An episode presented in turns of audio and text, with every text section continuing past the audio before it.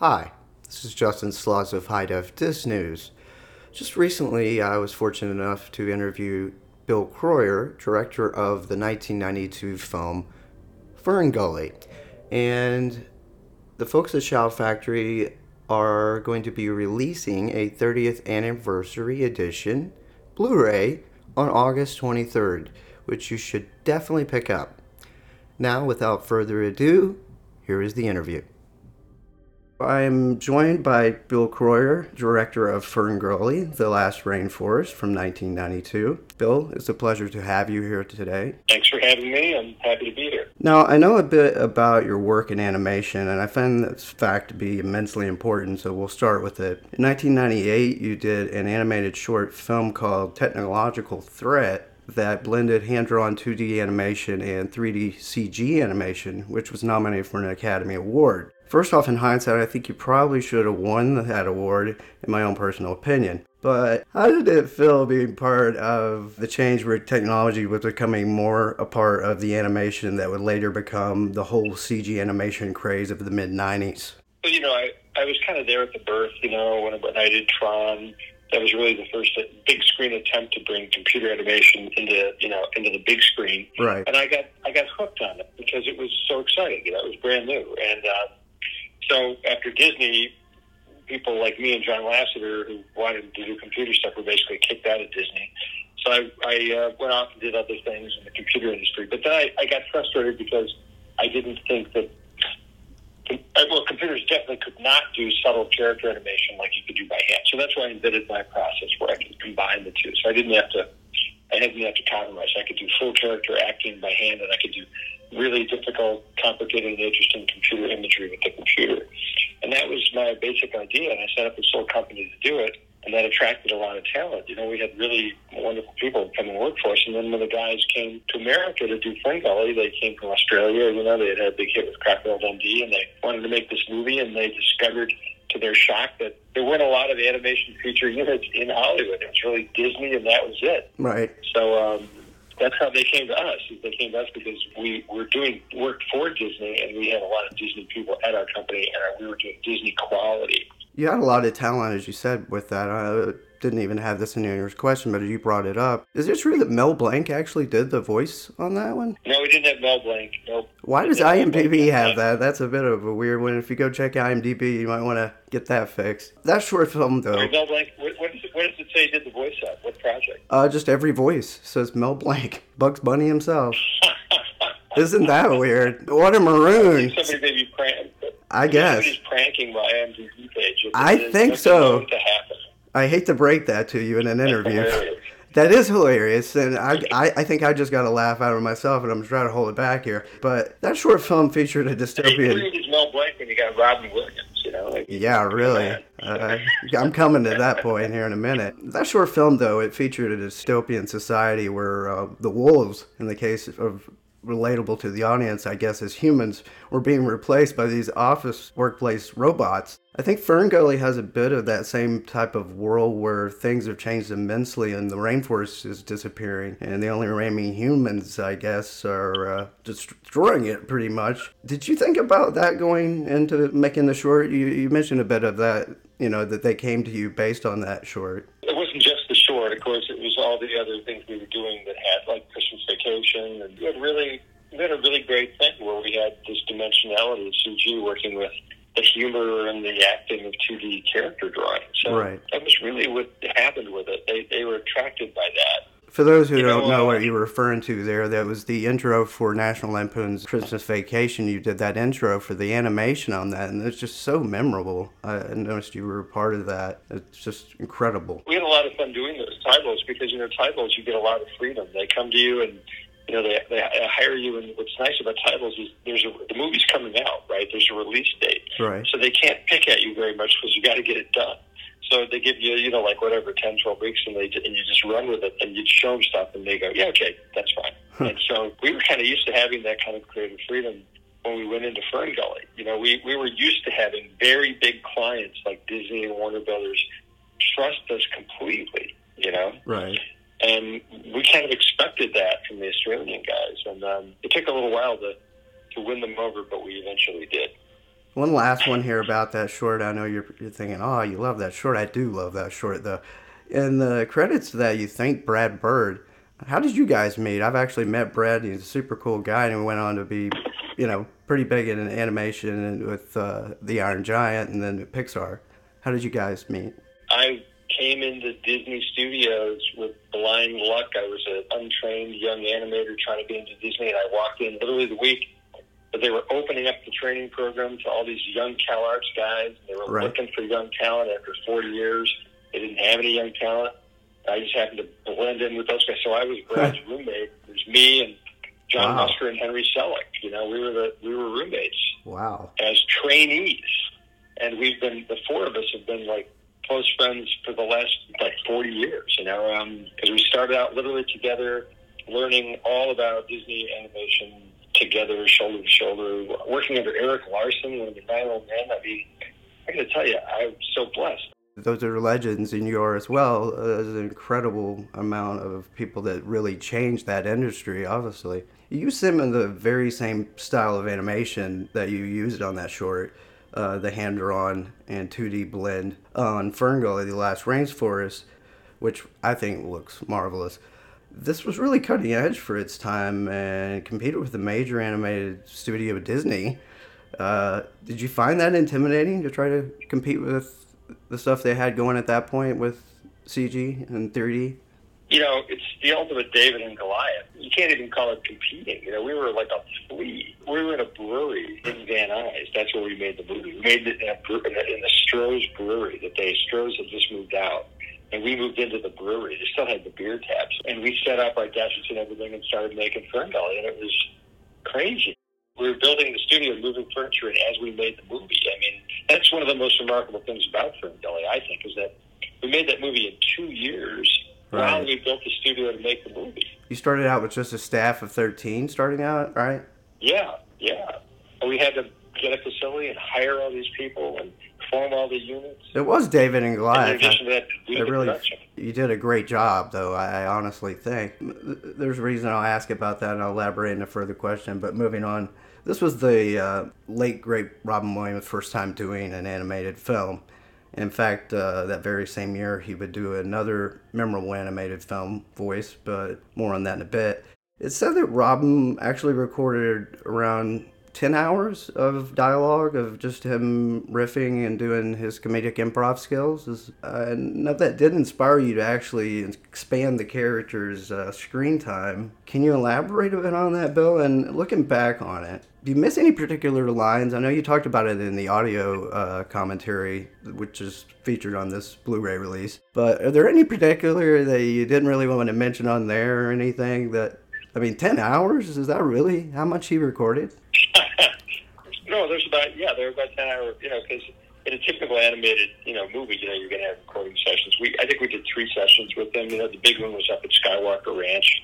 I think that was a, I think we did a uh, at least one full day, maybe a day and a half up at Skywalker. And then we had a big callback at Warner Brothers, you know, about six months later when he came in and do pickup lines. The thing with Robin is, you know, he, as you know, he gets the scene right away and he nails it right away. And then he starts trying other things to improve the scene and he's imp- improvising and every improvisation is brilliant.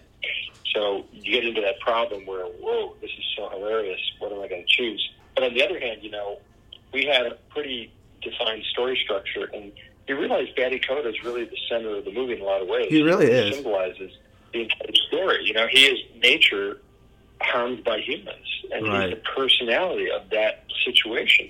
And so it wasn't the kind of thing where you could let that character go here and there. You know, you had to keep him directly in line with the story and the track of the story. You know, I, I and to answer your question, I, I can't specifically remember any lines. I just watched some of those tapes a couple of weeks ago, and they're all hilarious. Do you think they'd ever release those, or you would? Well, I would like to. I'd like to do that. I, I, I think there is a little bit of a, a thing about Robin's estate. They're pretty. They're pretty protective of Right. his, anything that he's done. Understanding. you know, I, I believe that our that Scott Zachary is talking to them, and maybe sometime we'll be able to do it. I, I think it, in a way, I almost think it's like it's like it's it's a piece of history to Right. see Robin at work to footage never before. No one's seen any of this. No one's ever seen it. you know? right.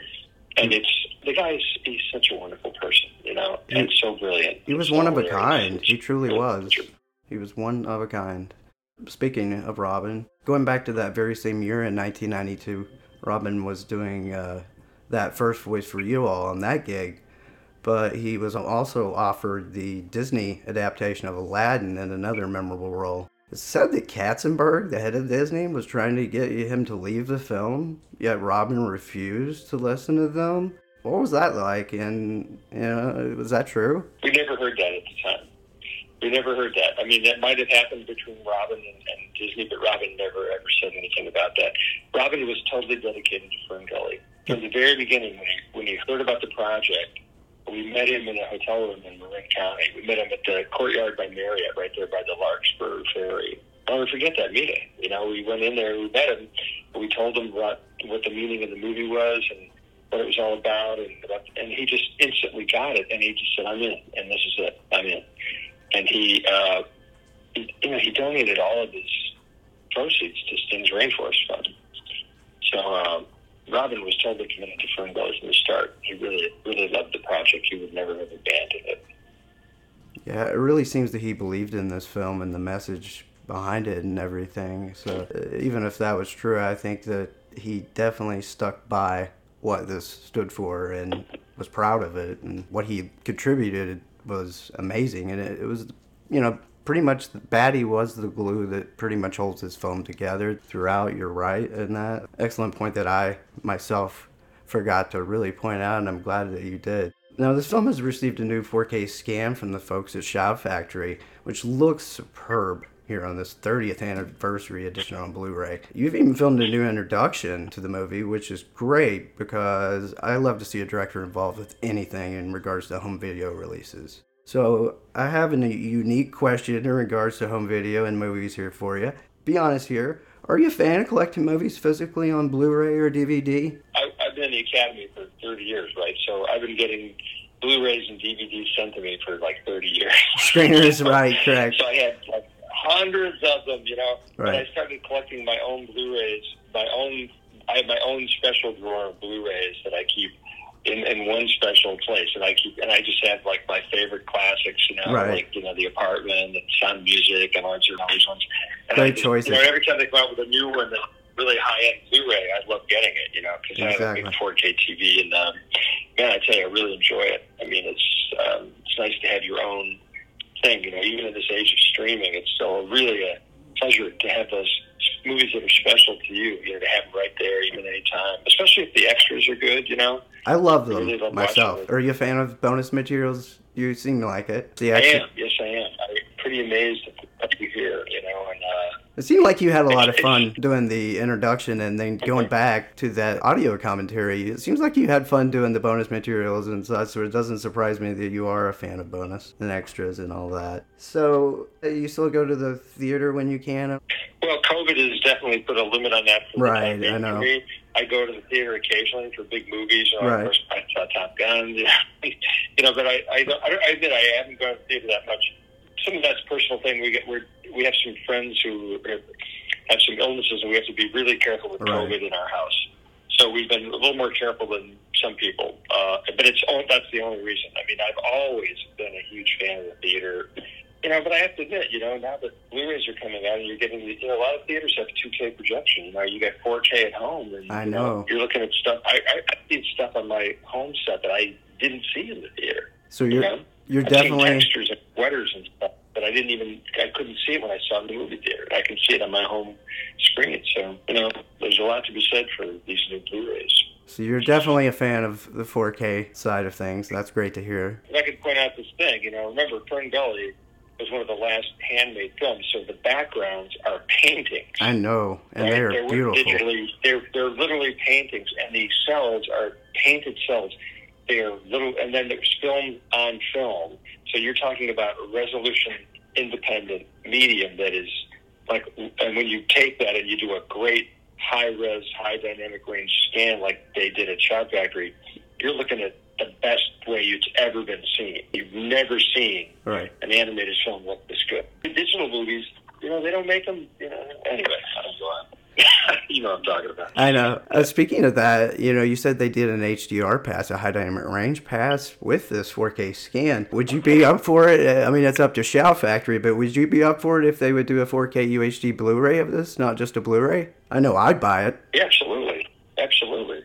That's great I to hear. absolutely want to do that. You know, it's um, like I say, it's just you know, Ralph Eggleston was our art director, and uh, he's genius. And that's one thing everybody comments about is how gorgeous Spring Valley looks. You know, the, It the does. background. You immerse yourself in that world. And you know, the other thing about that that's so cool is that that's the real world. Everything in there. We went to Australia. Those are every plant, every animal is real. It's you know, I mean, we, we stylized it. But that was part of the message of Fern Valley was that our own world is so beautiful. It's like a fantasy. And why don't we save this world? And so to see it again in its full glory, you know, it's really a lot of fun. That's so true, especially with this new 4K scan. You're right. You see so much detail that probably you haven't seen since the theatrical versions for most people. I know that to be the truth. So it's time for my final few questions here. First of all, what do you think of the current state of animation today, being mostly all CG? Well, look, I think there's uh, good movies being made, of course. I think everything is looking relatively slick visually, but they're starting to look kind of similar. You're starting to get a real formulaic. I, I think I think part of that is a little bit of the political correct climate where people don't want to go widely into different things. But you're starting to get, you know, it, it, I think I'm sorry to see experimentation uh, kind of take a back seat. Things get more and more lush and expensive looking, but I'm not sure the stories are getting better. Right. And I'm really sorry to see. I'm sorry to see hand drawn animation, you know, becoming a rarity. You know, because the hand drawing you see in Fern Gully, you know, the, of course, the great thing about hand drawn animation was it didn't have to stick to any kind of physical dimensional reality. It was just whatever the artist drew and made you believe, you know, wor- worked, and that's why you watch it and you and you you sort of are hypnotized by it because in a way you know it can't really be real, and yet you're buying into it. You're buying the character. So hand drawn will always be something that'll be kind of special to me, and I and I really hope that we. I know some people like Brad have been trying to do hand drawn movies, Right. and it's tough, you know, because producers have this thing in their heads now that you know. Oh no, the audience just wants to see CG. I don't really think that's true. I think you're right in that hand drawn animation is just something that cannot be replaced. There's there's so much just so much more detail to it. And you're right, I think some of the uh, CG animated movies are suffering in, in their story and not really putting as much heart perhaps into it. Now it's more of a world where we live in with little hand drawn aside from anime occasionally, but most of it is CG these days. And going back full circle here, did your short technological threat back in 1988 eerily come true? And or was it meant to say that 3D was about to be a threat to 2D, essentially, and a game changer that got us here, essentially? Well, you're right about the fact that it was prophetic. It made that statement that CG is going to be threatening hand drawing. And in the end of that movie, as you can see, the hand drawing guy, he wins. But I guess you know we'll see how long that lasts. I I think the hand drawing guy will always win the aesthetic battle. I think great hand drawing is, you know, it's just uh, especially when you watch pencil tests. You know, it's just they're so magical to watch. Um, I don't know. Uh, let's just hope that uh, let's just hope that the financial and, and uh, commercial world keeps supporting it. I would hope so, because I, I as a kid, uh, got to visit Disney World a few times and uh, got to go through some of the areas they had where you could watch the animators doing drawings and such, and that inspired me to want to be an animator. But I was never inclined to it. I went other routes. But you're right. There's just so much to that that I love about that era of animation. It's just it's irreplaceable. Uh, I, I wish it would make a comeback, as you said. Thank you, Bill, for your time here and for bringing us really such a memorable animated film that really has lived up to the test of time and looks phenomenal now, honestly, on Blu ray. And I hope maybe someday on 4K UHD Blu rays as well. So we can only hope on that one.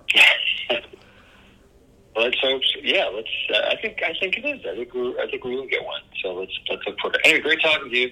Thank you so much. Hope you enjoy the movie. Thank you. Take care. Okay, Thank you. bye bye. Bye bye. And that concluded the full interview there with Bill Kroyer.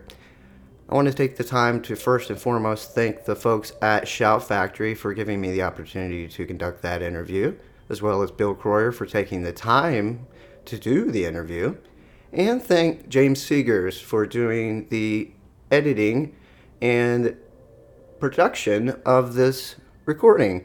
Uh, I thank you for your help, James, and uh, I want to tell folks that we hopefully we'll have more of these type of interviews coming up in the near future and the podcast could be coming back in a new way.